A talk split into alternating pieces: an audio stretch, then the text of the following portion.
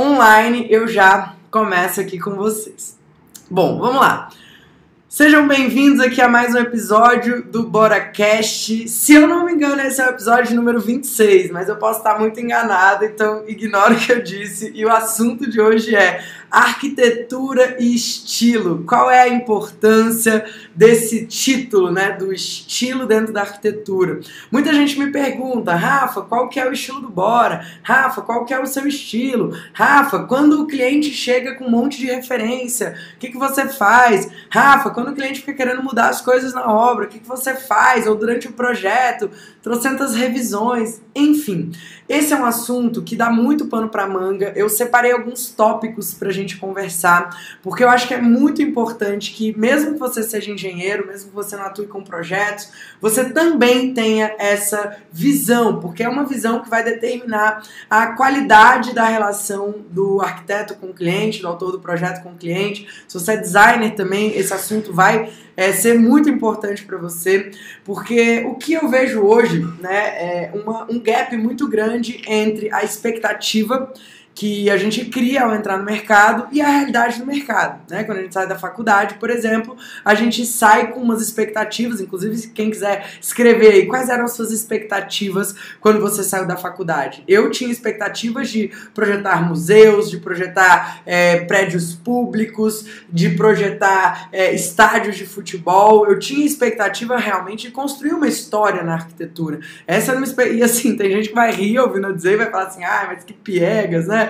Meu Deus, mas que coitadinha dela. Mas eu tenho certeza que a grande maioria de vocês, de alguma forma ou de outra, também já pensou assim. Já achou que você ia conseguir né, mudar, revolucionar, mudar o mundo através da arquitetura ou da sua engenharia, da sua construção.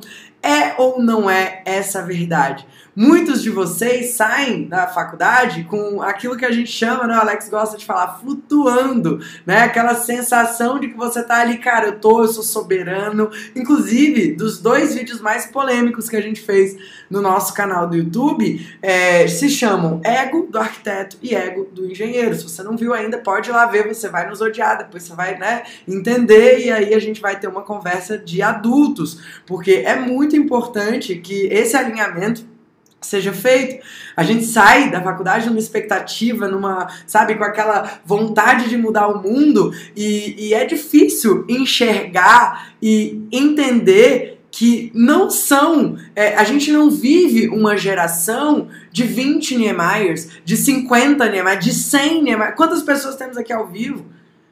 Cara, desculpa, mas você não vai ser o Niemeyer. A probabilidade de eu acertar essa, essa afirmação é muito grande. Você não vai ser o Miss Van der Rohe, você não vai ser. Ai, mas Rafa, você tá dizendo para mim, você não sabe o tanto que eu sou bom, que eu sou boa, que eu vou revolucionar.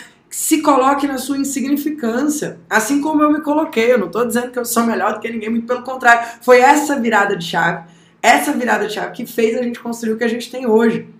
Entender que a gente não era essa última Coca-Cola do deserto toda. Que a minha opinião não é mais importante do que a opinião do cliente. Então vamos falar de estilo, né? Vamos falar de estilo. Deixa eu tomar um café que eu sou filha de Deus e eu preciso tomar café para conseguir falar com vocês, que eu tô um pouco com sono hoje. Vocês vão me desculpar. Vamos lá.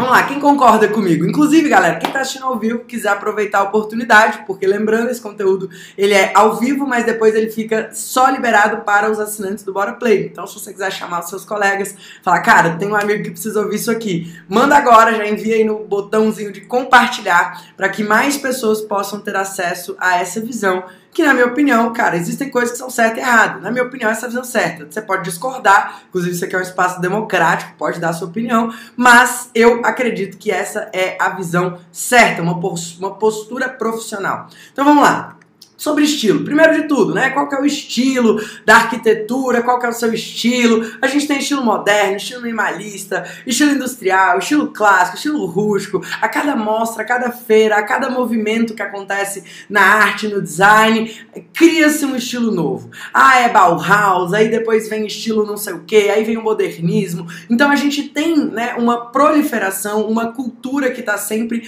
muito relacionada à moda, à arquitetura, ao design, né, a a, a toda essa tecnologia que possibilita revestimentos que estão alinhados a esses estilos. Isso tudo vai acontecer sempre. Isso é algo que é natural, é a caminhada do ser humano.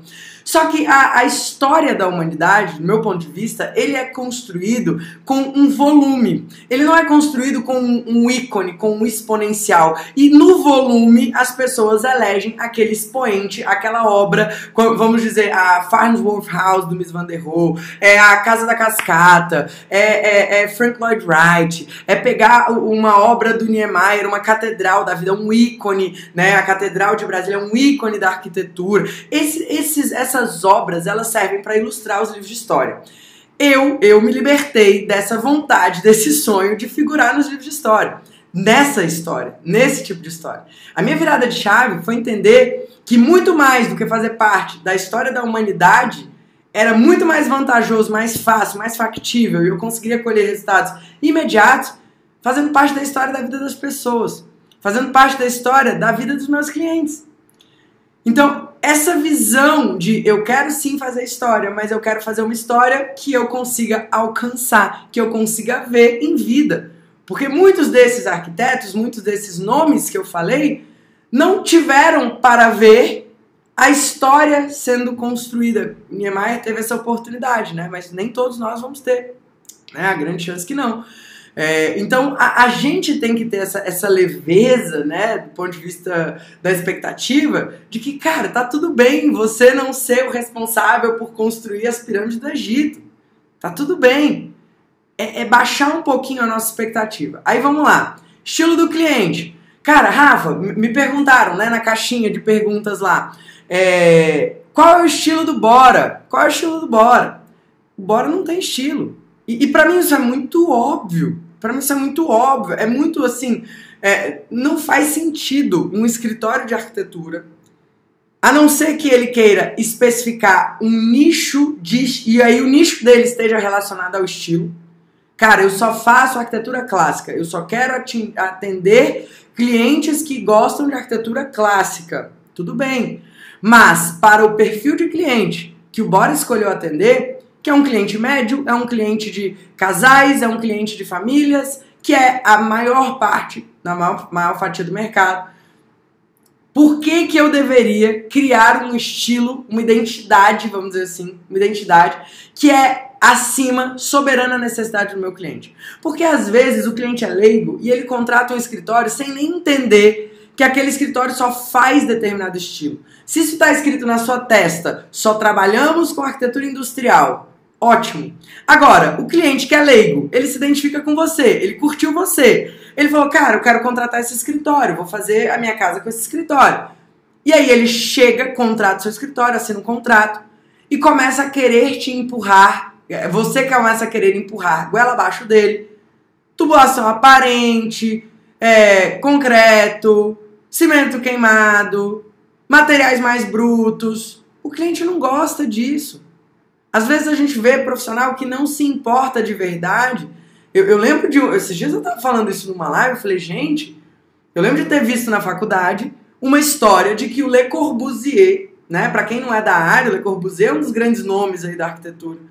O, o Le Corbusier, ele colou, eu acho que lá naquela Vila Savoy dele, ele colou todos os objetos de decoração, chega a ser tragicômico, né, gente? Chega, chega a ser tragicômico. Ele colou os objetos, tipo assim, essa, essa objeto de decoração e de uso, tá? Para montar algo que fosse coerente com o que ele acreditava para aquela arquitetura. Então vamos supor, eu acho que o livro do Bora na Obra deveria estar aqui, na casa do cliente. Eu vou lá, pego um super bonder, colo aqui assim, ó, e puf, coloco aqui. Para o cliente não poder mudar. Meu, eu não sei o que, que vocês acham ouvindo essa história, mas quando eu era estudante, eu achava engraçado. Quando eu, eu tava no UNB, eu olhava isso e falava assim, kkkk, vou fazer isso também. Achava bonitinho. Achava bonitinho. Mas isso é um absurdo. Isso é um, um absurdo sem tamanho. Porra, não é o cara que vai morar lá, gente. Não é ele. Ai, mas ele construiu a história. A Rafa está difamando a história do Le Corbusier. Eu, vou ser, ser bem sincero, eu não sei nem se é o Le Corbusier. Pode ter sido Miss Van der Rohe. É algum desses aí. Gente, é surreal isso. É surreal. E a gente, né, na faculdade, a gente ouve essas coisas, a gente acha normal, acha bonitinho, acha engraçado. Tem nada de graça. Então eu vejo que hoje existem duas, dois lados de escritórios de arquitetura.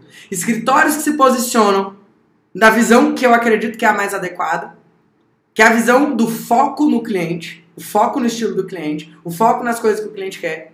E a visão do foco do eu preciso construir um portfólio de obras e construir a minha história na arquitetura, porque a minha, o meu, a minha biografia, o meu ego, é a minha história, é tudo que eu, o meu conceito. É ou não é assim? É ou não é? Quem aqui já conheceu aquele arquiteto que impõe certas coisas? Tive uma reunião ontem com uma prospecta, né? Uma prospecta é aquela pessoa que ainda não se tornou cliente, mas ela é, provavelmente vai. Essa cliente me disse: Rafa, eu já tive experiência com arquitetura. Eu contratei uma arquiteta e parecia que ela não conseguia entender o que eu queria. Eu pedia uma coisa para ela, ela não fazia do jeito que eu pedia. É, foi muito cansativo, foi desgastante. Eu saí eu, eu tive que sair mudando coisas na minha obra porque no projeto não estava do jeito que eu tinha pedido. E aí, como a obra era minha, eu estava fazendo a obra, eu fui mudando. Só que isso foi desgastante, porque eu investi no projeto e depois eu tive que fazer mudanças de uma coisa que eu já tinha pago para fazer. Só que isso eu ouvi ontem. Ontem, eu tô datando isso aqui. Hoje é dia 5 de junho. De junho? É, 5 de junho de 2020. Isso foi ontem. Eu escuto isso há anos, quase que diariamente. Nas redes sociais, nos meus clientes, de colegas, de pessoas que já passaram por isso, de pessoas que inclusive dizem para mim falam assim: "Cara, eu pensava assim, comecei a te ouvir, comecei a ouvir o Alex e vi que eu tava errado". Então a gente tem que ter, ter, ter essa. Existem dois tipos de profissional. Um profissional que quer trilhar uma, uma carreira com o seu próprio estilo, com a sua identidade, com a sua linguagem. E eu fiz um post que deu polêmica. Ai, Rafa, mas eu quero construir a minha linguagem. Eu quero. Teve uma pessoa que começou a esbravejar, começou a dizer que eu estava diminuindo a arquitetura e não sei o que. Beleza, isso aqui é um espaço de debate democrático, mas também é meu. Não, o Instagram é meu, a rede social é minha, eu falo o que eu quiser. E aí a pessoa foi lá e começou a, né, a, a, a agredir, a falar um monte de coisa. Eu falei, cara, eu vou ver o Instagram dessa pessoa. Porque ela estava dizendo que é, achava um absurdo um, o que eu estava dizendo, porque um escritório bom tinha que ter um estilo próprio. Aí eu fui ver os, os, projetos dela. Não tinha um projeto que eu olhasse e falasse assim, cara, isso aqui tem um estilo, um estilo próprio. Era uma arquiteta bem sucedida, cara. Tava mandando bem, atendendo as necessidades do cliente. Tem horas que a gente cria umas coisas só por ego. A gente quer falar só porque a gente quer subir num palanquinho, ganhar 15 minutos de fama e, e, dar a nossa opinião. Só que tem, tem coisas que a gente só tem que olhar e falar, cara, tá, isso tá certo, ou isso tá errado. Ou eu vou mudar, ou então não, não vou mudar, segue a vida. Então a gente tem que ter essa, esse discernimento. Tem dois caminhos: o caminho de o foco no cliente, o caminho de o foco no seu estilo, na sua construção, no seu portfólio. E olha que maravilhoso. Olha que maravilhoso. Não, já já eu falo o que é maravilhoso. Aguenta aí, deixa eu tomar minha kombucha aqui. Vamos lá, vamos voltar. Primeira coisa, vamos, falamos de estilos, né? Todos esses estilos que eu falei. Cara, existem, existem coisas na arquitetura que é o estilo. Existe coisa que é boa, existe coisa que é ruim. Então, dentro de uma arquitetura clássica, tem coisa que é uma bosta e tem coisa que é maravilhoso. Dentro de uma arquitetura é, minimalista, tem coisa que é uma bosta e tem coisa que é maravilhoso. Então não, não me venha um bom arquiteto, um bom arquiteto, ele tem que saber reconhecer uma coisa boa em todos os estilos. Ou só porque você é industrialista, você vai entrar numa catedral gótica e vai ter coragem de dizer que aquilo é ruim. Cara, tu pode ser ateu, você arrepia até os fios do cabelo. É, é assim, é surreal. Se você entra numa boa arquitetura, ela é arrepiante. Eu tava fazendo um projeto de uma casa hoje de manhã, que é uma casa no estilo mais rústico, mais americano, no meio de um vale em Santa Catarina, uma casa, enfim, que a gente tá fazendo uma casa de campo. O cliente tem um estilo, pô, gosta de pedra, madeira. E, e eu comecei a desenhar aquilo com a minha equipe e fazendo uns desenhos e falei, cara, olha isso, eu arrepiei pensando na sensação que o cliente ia ter do banheiro dele com a vista pro vale. Falei, cara, imagina, cara, tu acordar de manhã, abrir a sua, sabe, vai escovar o seu dente e você tá emoldurado, porque a gente vai dar uma solução muito foda pro projeto. Chega, arrepiei, eu falei, olha, isso, isso é boa arquitetura. Isso é boa arquitetura. Então, é, tem que saber reconhecer coisas boas e ruins em todos os estilos. É, é assim que é, por exemplo, na música. Cara, eu não gosto, vamos dizer assim, eu não gosto de forró. Eu não gosto, eu de verdade não gosto de forró.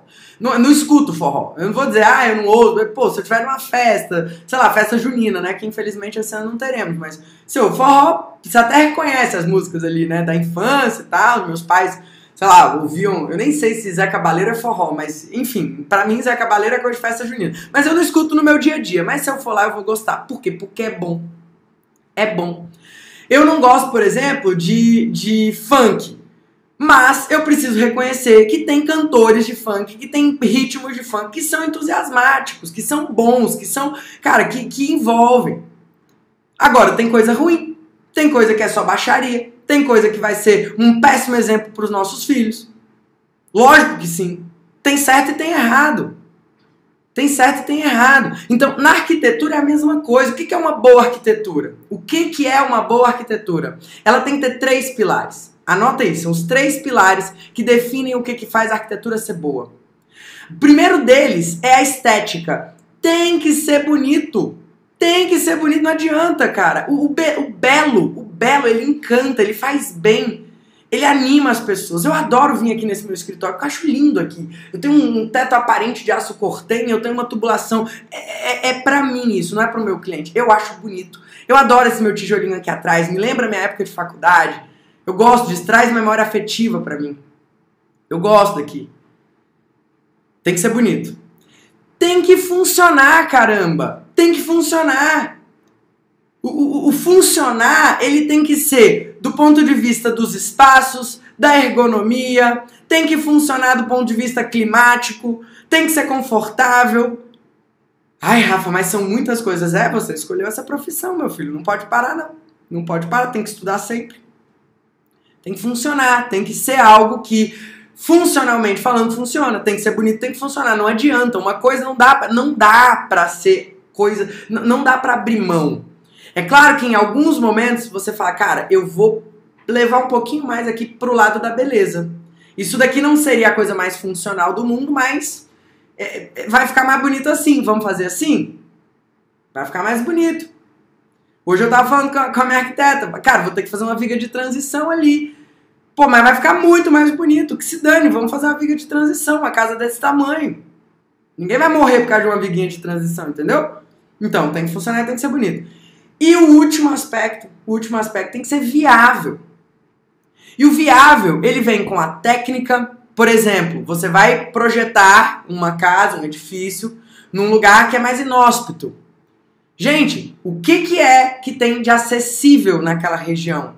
Essa casa que a gente está projetando é no interior de Santa Catarina, numa área de abundância de madeira, onde madeira é a matéria-prima mais comum na arquitetura. E, obviamente, a gente vai explorar isso no projeto. Isso é a tal da arquitetura vernacular que a gente aprende. A arquitetura vernacular nada mais é do que você se apropriar das coisas locais. Cara, eu tô no meio da cidade. Se o que tem de local aqui é tijolo, usa tijolo. Isso, é, isso é acessível, isso é sustentável. A sustentabilidade não é só você colocar pingentes de verdinho na sua arquitetura, não é isso.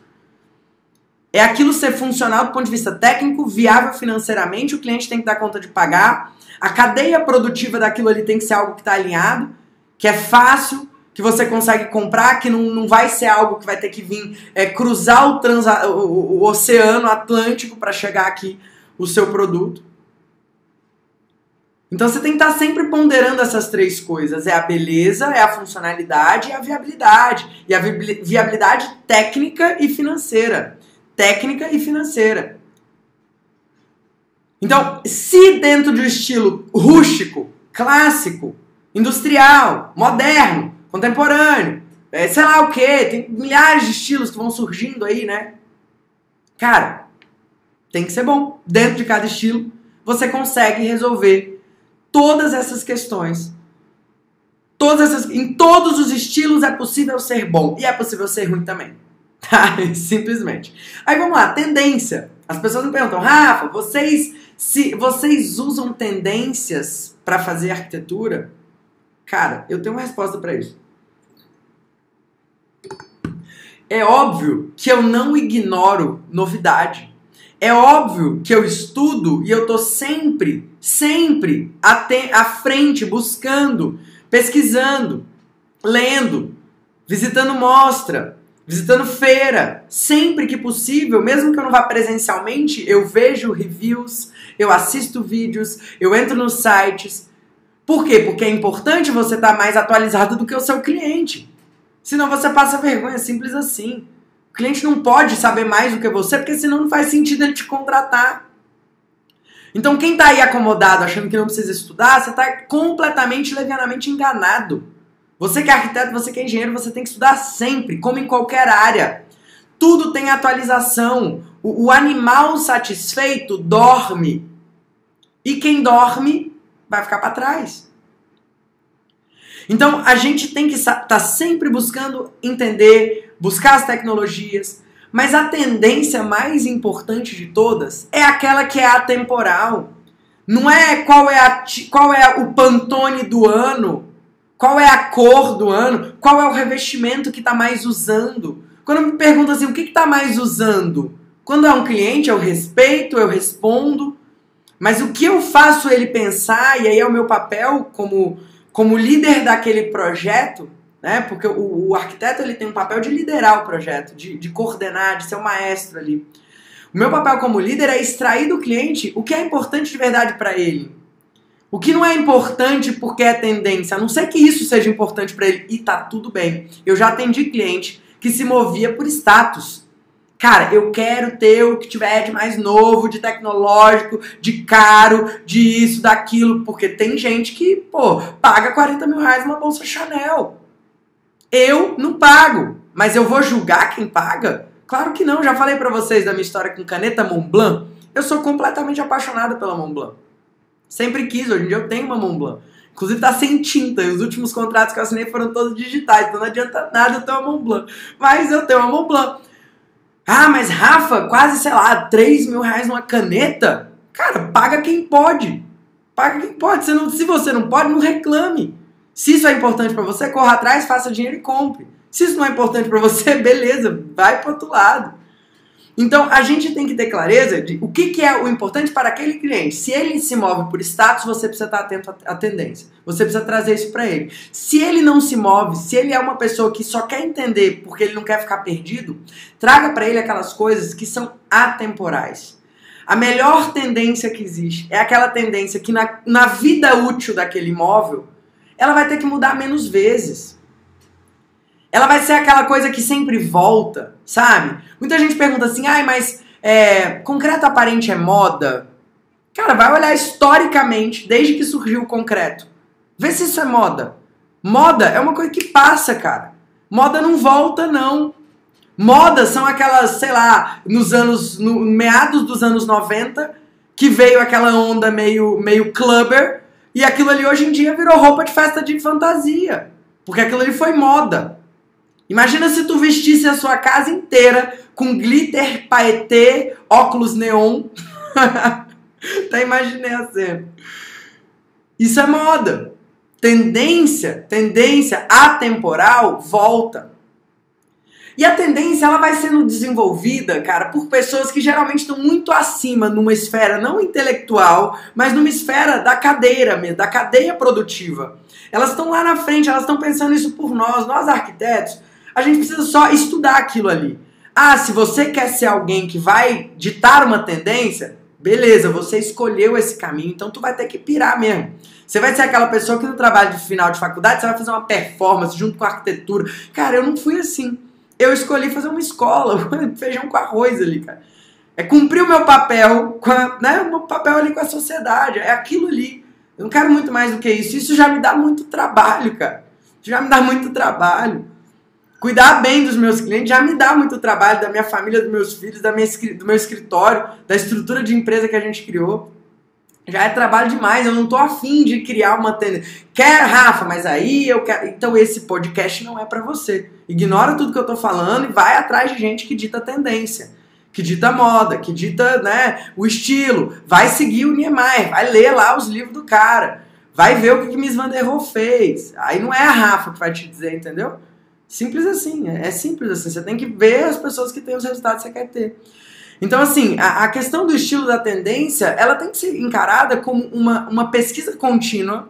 Você vai ter sempre que estudar, você vai ter sempre que buscar se capacitar, tecnicamente, esteticamente, funcionalmente. Então, estudar sobre ergonomia, estudar sobre sustentabilidade, estudar sobre conforto térmico. Não existe isso, ah, o meu escritório é sustentável. É um absurdo os que não sejam.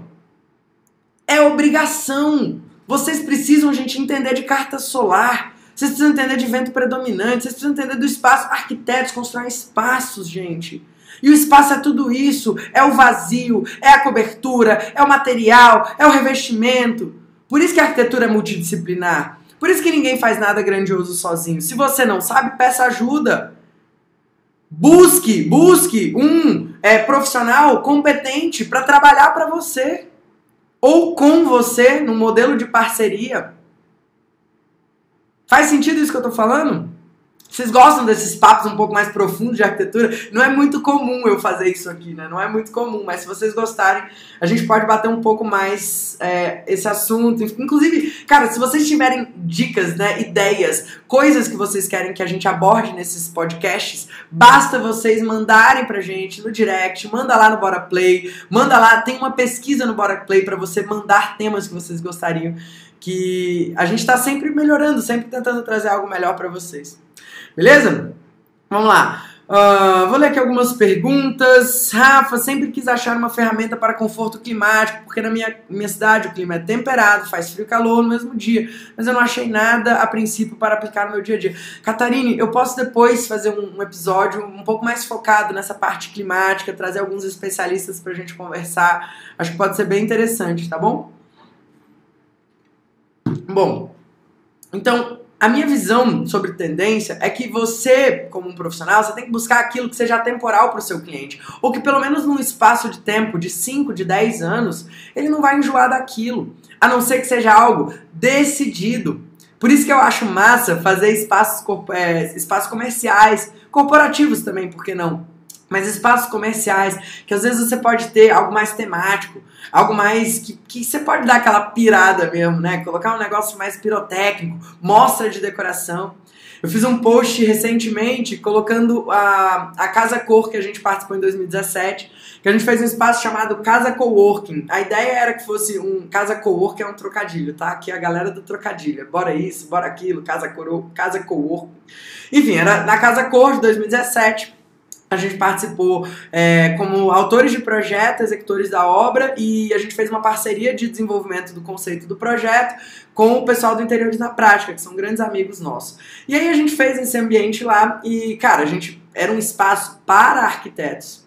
E era um espaço para ser utilizado como um manifesto. Sobre a, a, nossa intenção era mostrar que os espaços eles precisam ser feitos para serem utilizados. E aí a gente fez uma, uma um, uma brincadeira lá, que foi até uma brincadeira, ficou super legal, que a gente pegou os pilares existentes, era um edifício muito antigo, né, de Brasília, já tinha passado lá três edições das mostras da Casa Cor e as pessoas realmente é, meio que destruíam a parada antes de começar. A gente chegou ao cúmulo de um dos pilares que a gente estava no nosso ambiente, ele estava com a ferragem toda exposta lá em cima e tava mal conectado com a viga, tava muito louco mesmo. E aí o que, que a gente fez? A gente falou, cara, vamos deixar, não vamos encostar nesses pilares, que inclusive era uma das recomendações da mostra, era é, preservar, cuidar da estrutura do prédio, né? Fez um, fez um laudo lá e, e mostrou que a gente precisava ter bastante atenção para não danificar a estrutura, meio óbvio, mas enfim, foi a orientação.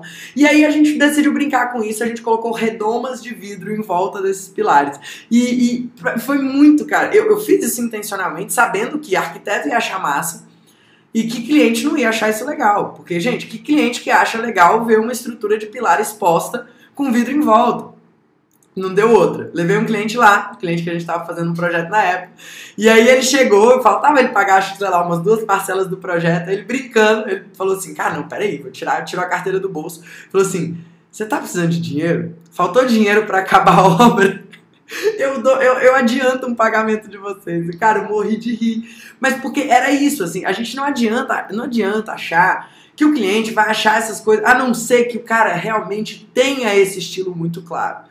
Mas o cliente médio, ele não gosta muito dessas coisas, ele é mais tradicional. Óbvio que tem exceções, tá, gente? Tudo tem exceções. Se eu não puder generalizar, a gente nem conversa. Mas o fato é, esse cliente específico era um cara que era extremamente clássico. Na verdade, ele queria. A casa dele ele queria meio moderna, meio, meio rústica e tal. Ele chegou lá e viu essa coisa dos pilares descascados, aparentes. Aquilo é um choque para ele. Aquilo é um choque para ele. Então a gente tem que ter muito cuidado em não impor aquilo que é importante pra gente, pra gente, para que seja importante pro cliente. Porque, gente, são seres humanos, indivíduos que têm sonhos, vontades, estilos, anseios, tudo muito diferente. Então, a gente tem que ter essa consciência e se colocar à disposição dos clientes, se colocar à disposição de atendê-los. Bom, vamos lá. Por que, que o Bora não tem um estilo, então? Por que, a gente escolheu essa linha sem o estilo próprio?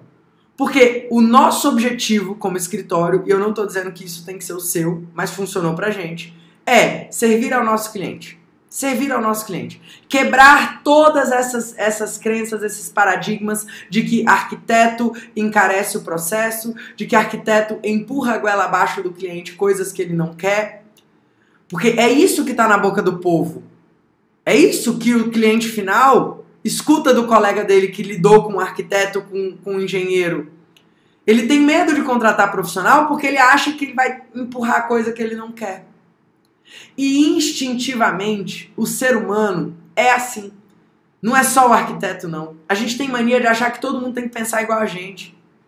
Então é um trabalho de quebrar essa barreira.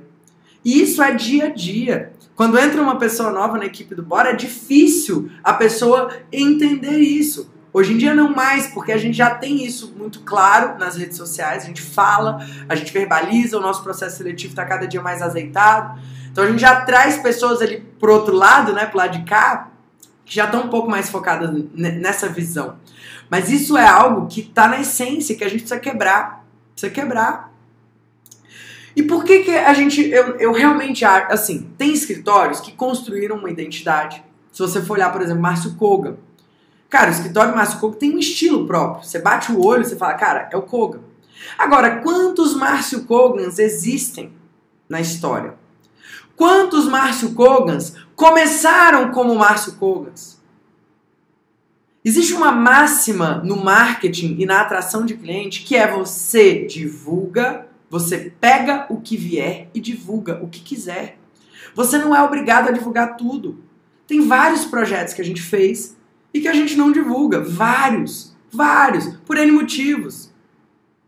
Por N motivos. Por a gente não querer atrair mais pares daqueles, porque tudo aquilo que a gente divulga a gente atrai. É normal.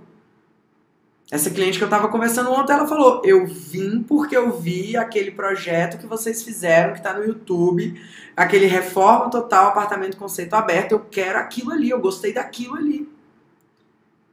E aí é natural, é, é um processo natural. O que acontece é que tem gente que não sabe jogar longo, jogo de longo prazo e que quer resultado imediato. Vocês são muito ansiosos. Vocês são muito ansiosos, vocês têm pressa demais.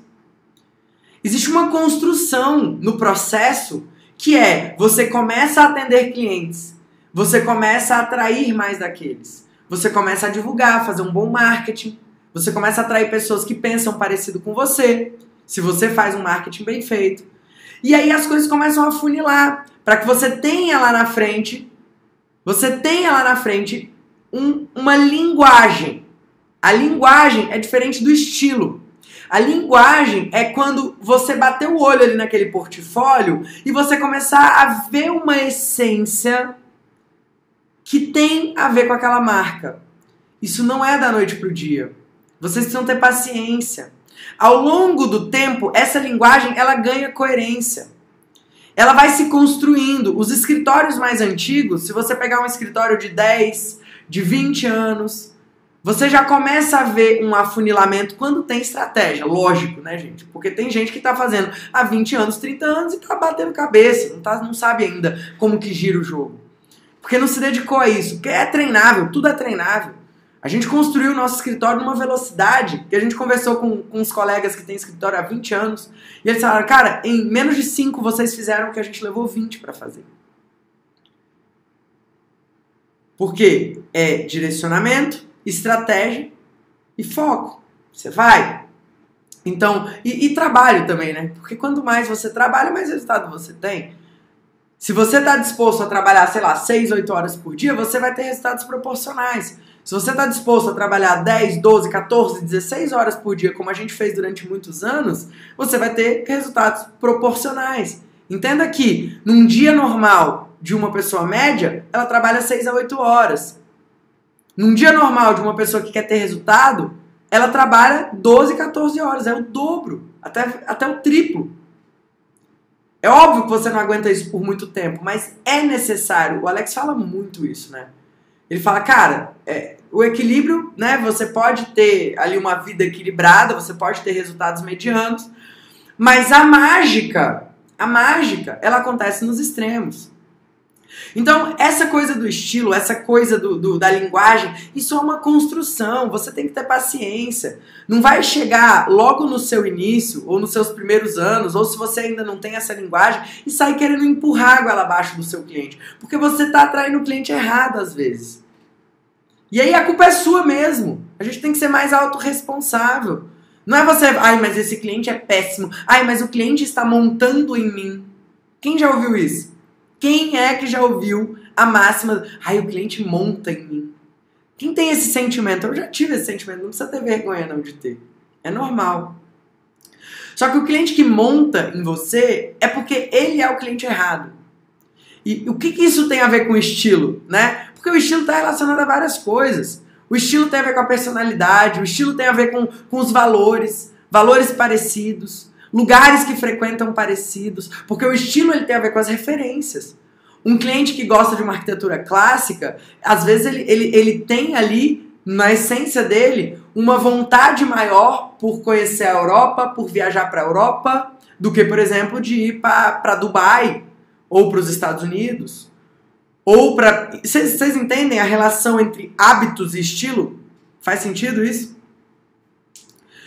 É, então, assim, a, a, gente tem que ter, cara, é, essa visão. Só pra gente finalizar, né? Já, já vou responder algumas perguntas, mas é, eu não tenho e acredito que a grande maioria dos profissionais não devam ter uma pretensão de criar algum movimento de estilo arquitetônico ou um exemplar único que seja representante de um estilo. Mais do que isso, você tem que ser capaz de construir a história de uma família, a história de uma pessoa, a história de uma empresa. E a criatividade, ela vem, no meu ponto de vista, da combinação de várias coisas, de experiências, de referências visuais, de referências de outras áreas, como eu falei das viagens, dos lugares que a pessoa gosta de visitar isso tudo você entende e você, você consegue filtrar através de um bom briefing. Inclusive, galera que é assinante aqui do Bora Play, né? Assistindo aqui, quem tá assistindo a gravação é, ao vivo não necessariamente é, mas quem tá assistindo a gravação é assinante do Bora Play. Aqui dentro do Bora Play vai ter, tem uma aula sobre briefing, com inclusive um checklist do que, que você precisa perguntar para os seus clientes tá? Então é muito importante você fazer um briefing, você aliar isso a essa sua vontade de servir e ir construindo essa história aos poucos. E no final das contas, depois de uns anos, depois de um trabalho consistente, depois de você construir um portfólio, é, o portfólio ele tem que ser a consequência, ele não pode ser o seu objetivo único.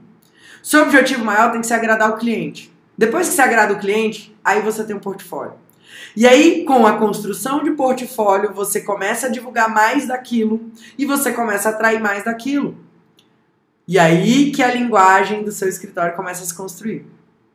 Fez sentido? Galera aí dizendo, excelente, é, é, foi ótimo, sim, é verdade. Bom, Rafa, sempre quis. Ah, essa já, já conversei. Meu, meu tema de TCC é parque urbano. Legal. Ó, acompanho sempre que posso, a Irene falou, acompanho sempre que posso. Não sou arquiteta, me considero uma curiosa em arquitetura, técnica e amante de design de interiores. Ah, que legal, seja muito bem-vindo, Irene. Que massa, que massa. Fez sentido isso para vocês, galera? Ó, boa tarde, Meta Construções, pessoal aí dando tchauzinho. Ó, uma dona, a Bruna falou, uma dona de loja que escolhe sapatos que só ela gosta não vai vender para todos. Assim é também para nós arquitetos com os estilos. Excelente, Bruna. Excelente a sua consideração. A Samia falou que a fama é essa mesmo, né? Aquela fama de que o arquiteto vai encarecer, que o arquiteto vai empurrar. A Casa Caracol falou: somos diferentes, por isso a importância de conhecer profundamente o cliente. Excelente. Ó, o Jesus Cordeiro falou: o cliente tem dificuldades em algo mais provocador, mas nada como tentar. É, tem que tomar só cuidado, Jesus. Você trabalha com arte, é outro negócio, pelo que eu entendi, né? Eu acho que você é, é artista plástico, alguma coisa assim. É, pro, pro mercado de arte, de design, de mobiliário, é, você cria, você tem essa opção de criar e colocar o seu produto e compra quem quer. No caso do cliente, ele compra uma promessa. E, e, é injusto a gente vender uma promessa de uma realização de um sonho e a gente não entregar aquele sonho. É injusto a gente vender uma promessa de uma realização de um sonho e não entregar aquele sonho. Então a gente não tem arquitetura até. Eu lembro de ouvir isso na faculdade. Cara, você só tem uma chance de fazer um protótipo. Todo projeto é um protótipo. Você não faz para depois fazer outro. Entende? É diferente do produto.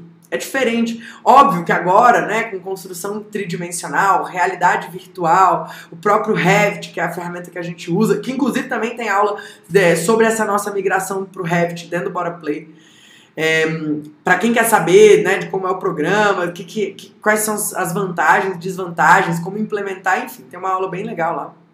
Uma pessoa da minha equipe, inclusive.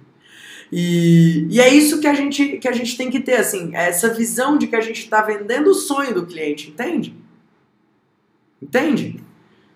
Bom, vamos lá.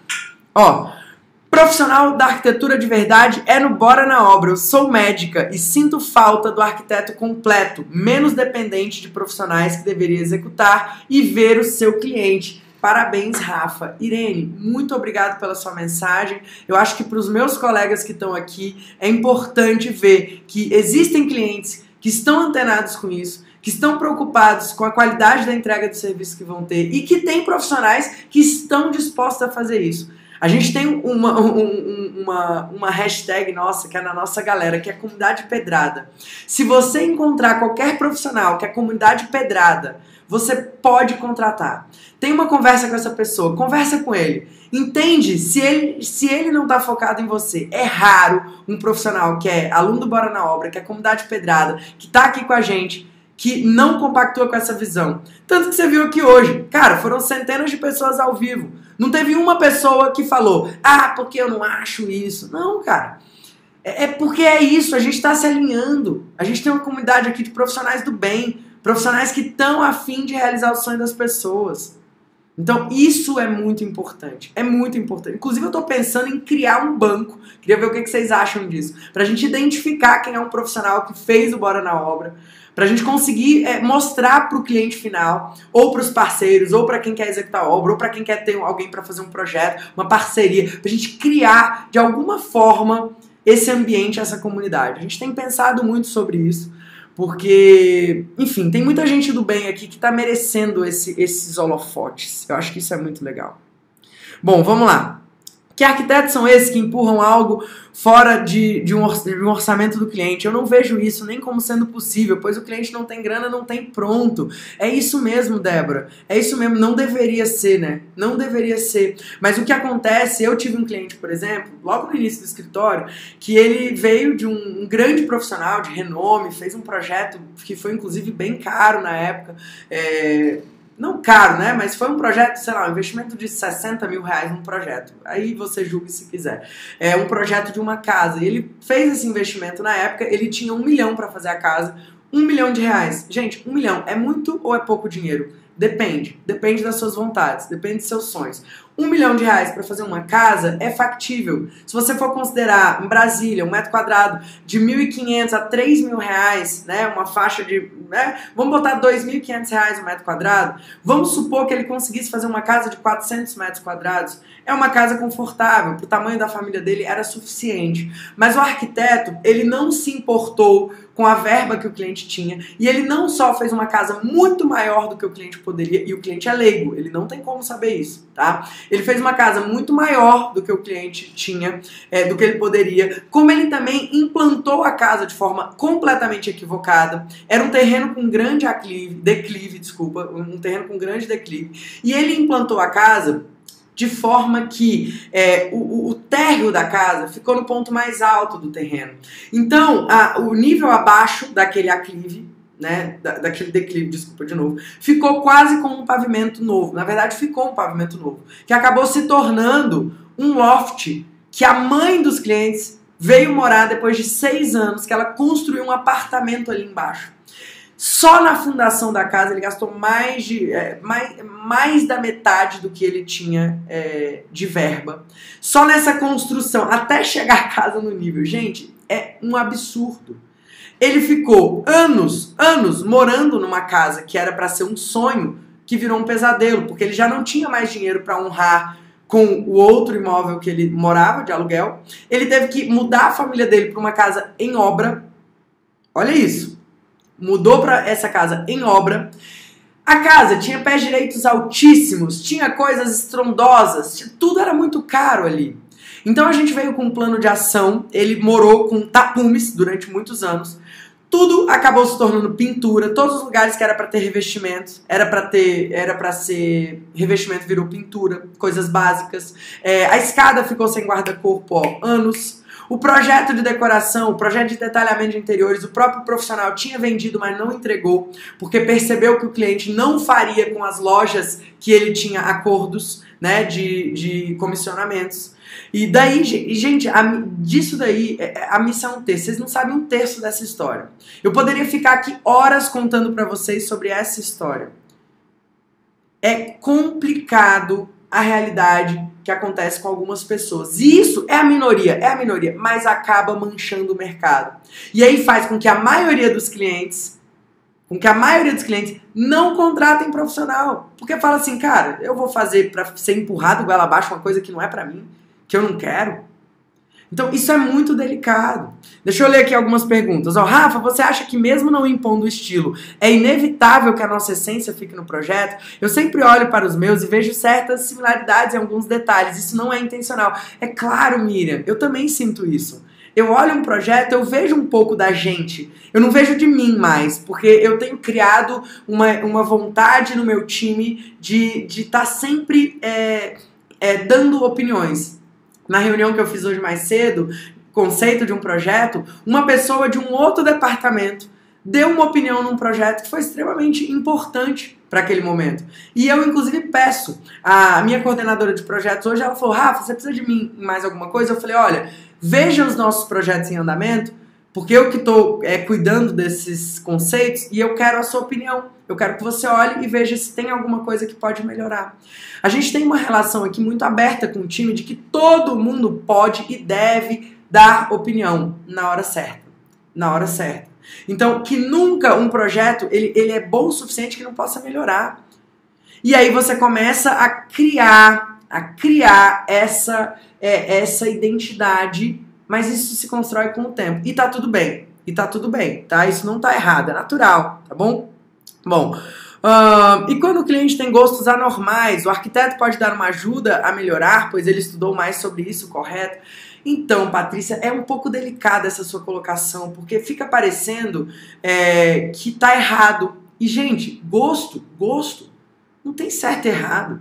Cara, eu gosto de sushi, você pode não gostar. Eu gosto de verde, você pode não gostar. Eu gosto de madeira, você pode não gostar. E tá tudo bem, não tem certo e errado. O que você tem obrigação de fazer é transformar aquilo que aquele cliente acha, acha que gosta, em algo que ele ama ainda mais, que seja bom. Lembra que eu falei que dentro de todos os estilos tem coisas boas e coisas ruins? Tem coisas bregas, tem coisas feias, tem coisas desequilibradas, tem coisas desproporcionais? Sempre vai ter. Então cabe a você, o seu desafio é fazer aquilo ficar bonito. Eu lembro de uma cliente que ela, o sonho dela era ter um vitral na casa dela, um vitral, tipo aqueles de igreja. E aí o marido dela não, não conseguia conceber essa possibilidade. Ele falava, ele me chamou e falou assim: "Cara, Rafa, pelo amor de Deus, eu não quero um vitral na minha casa, eu não consigo imaginar minha casa com um vitral de igreja". Eu falei: "Fica tranquilo. Fica tranquilo, a gente vai dar um jeito". E aí eu comecei a identificar o que, que era importante para ela, o que, que era importante para ele. E a gente lançou no projeto um vitral completamente geométrico, que era uma releitura de um vitral tradicional de igreja, que combinava com o estilo novo da casa, que combinava com o estilo do casal. E a gente, ao invés de colocar ele num lugar óbvio, a gente colocou ele no teto de um pergolado. Que por debaixo desse pergolado ficavam as orquídeas que o marido levava para a esposa todos os finais de semana quando ia ao Ceasa. E a gente conseguiu encontrar história, encontrar essência, encontrar, encontrar amor naquilo ali.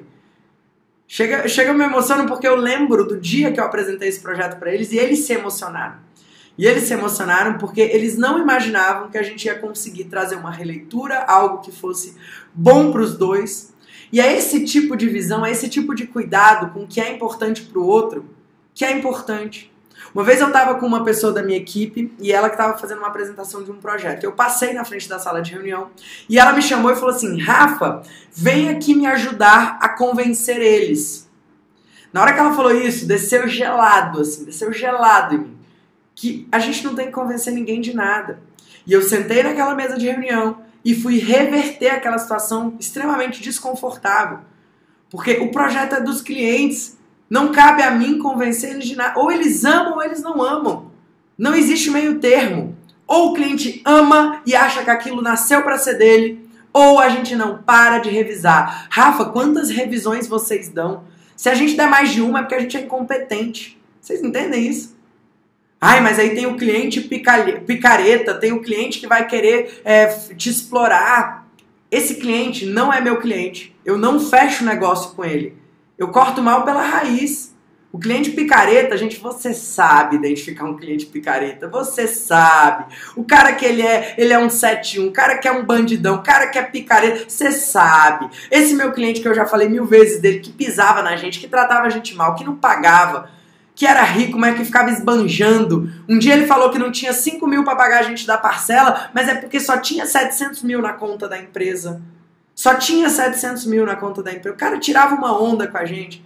Tirava uma desde o início. A gente não tinha que ter fechado com ele antes. Mas naquele desespero, naquela vontade, naquela, naquela, naquele desejo de fazer o melhor, de, de, de se vender de qualquer jeito. A gente fechou o negócio com o cara. Mas tá errado. Não se fecha negócio com um cliente que não é seu. Então, galera, vocês precisam ter discernimento na hora de encontrar o cliente certo e de servir aquele cliente que você aceitou vender para ele da melhor maneira que você puder. Fez sentido o que eu falei? Ó, a Valéria perguntou: qual o contato de vocês? Manda um direct pra gente, Valéria. Nos, nas nossas bios tem um monte de link, tem número de WhatsApp da nossa equipe, é, tem como falar com a gente no direct do Instagram, um monte de lugar, aqui no YouTube também. Enfim, pode mandar um e-mail, contato arroba boranaobra.com.br. O que não tem são formas, o que não falta são formas de, de contactar a gente. Tá bom? Ó, Pedro Pacheco, ó, comunidade Pedrada. É isso aí, aluno do Bora na Obra. Quem precisar fazer orçamento de obra para todo o Brasil, pode falar com esse cara aí. Ele é fera. Inclusive tem treinamento, novidade, né, Pedro? Para quem é assinante do Bora Play, o curso de orçamento do Bora Play foi todo regravado pelo Pedro. E vai estar disponível em breve todas as aulas com material de apoio, com um monte de coisa lá. E, cara, 29 reais por mês. Não faz sentido vocês não estarem lá. Quem tá assistindo aqui ao vivo e não é assinante do Bora Play ainda, eu vou liberar um, um link para vocês nos meus stories, tá? É só você ir lá ver. Com 7 dias grátis. 7 dias grátis para você entrar, ver se você quer. Enfim, todos esses episódios do Bora Cash, eles vão para lá com uma espécie de resumo. É um material de apoio, com um plano de ação, com os tópicos mais importantes, com tudo que foi abordado, as frases mais impactantes que foram ditas para você você poder imprimir, poder, enfim, salvar, criar o seu caderninho aí do Bora na Obra. Então, essa é a ideia, beleza? Ó, a Catarina falou: essa comunidade é ótima, conheço em outras áreas e funciona bem, ainda mais que o Bora que é referência profissional. Obrigada, Catarina. Muita honra ouvir isso daqui, tá bom? Ó, a Ângela Maria disse: Eu não sou inscrita. Ângela, R$29,00 por mês, mais barato que Netflix. Tu entra lá, é, eu vou colocar nos stories um link, você arrasta pra cima e sete dias grátis, você entra lá, vê se você gosta. Se quiser, vai ser um prazer ter você lá. A gente tá preparando muito conteúdo legal pro Bora Play, já tem muita coisa lá, tem aula de briefing, tem uma aula sobre steel frame, tem aula sobre especificação de mármores e granitos, tem aula sobre briefing, tem aula sobre orçamento de obra, tem todos os episódios do Bora Casts com temas diversos para arquitetos e engenheiros que estão, enfim, precisando entrar nesse mercado, se destacar nesse mercado, enfim, mais disso daqui que vocês viram. E esse episódio, ele vai sair do ar em breve, aqui gratuitamente, e depois a gravação vai estar tá lá, tá bom? Gente, espero que vocês tenham gostado, vou ficando por aqui. Um grande abraço para todos. Fiquem com Deus, a gente, a gente se encontra no próximo episódio, na sexta-feira que vem, se tudo der certo. Em geral, sextas, sextas-feiras a gente tá aqui ao vivo com vocês, tá bom? É isso aí e até mais. Deixa eu fechar.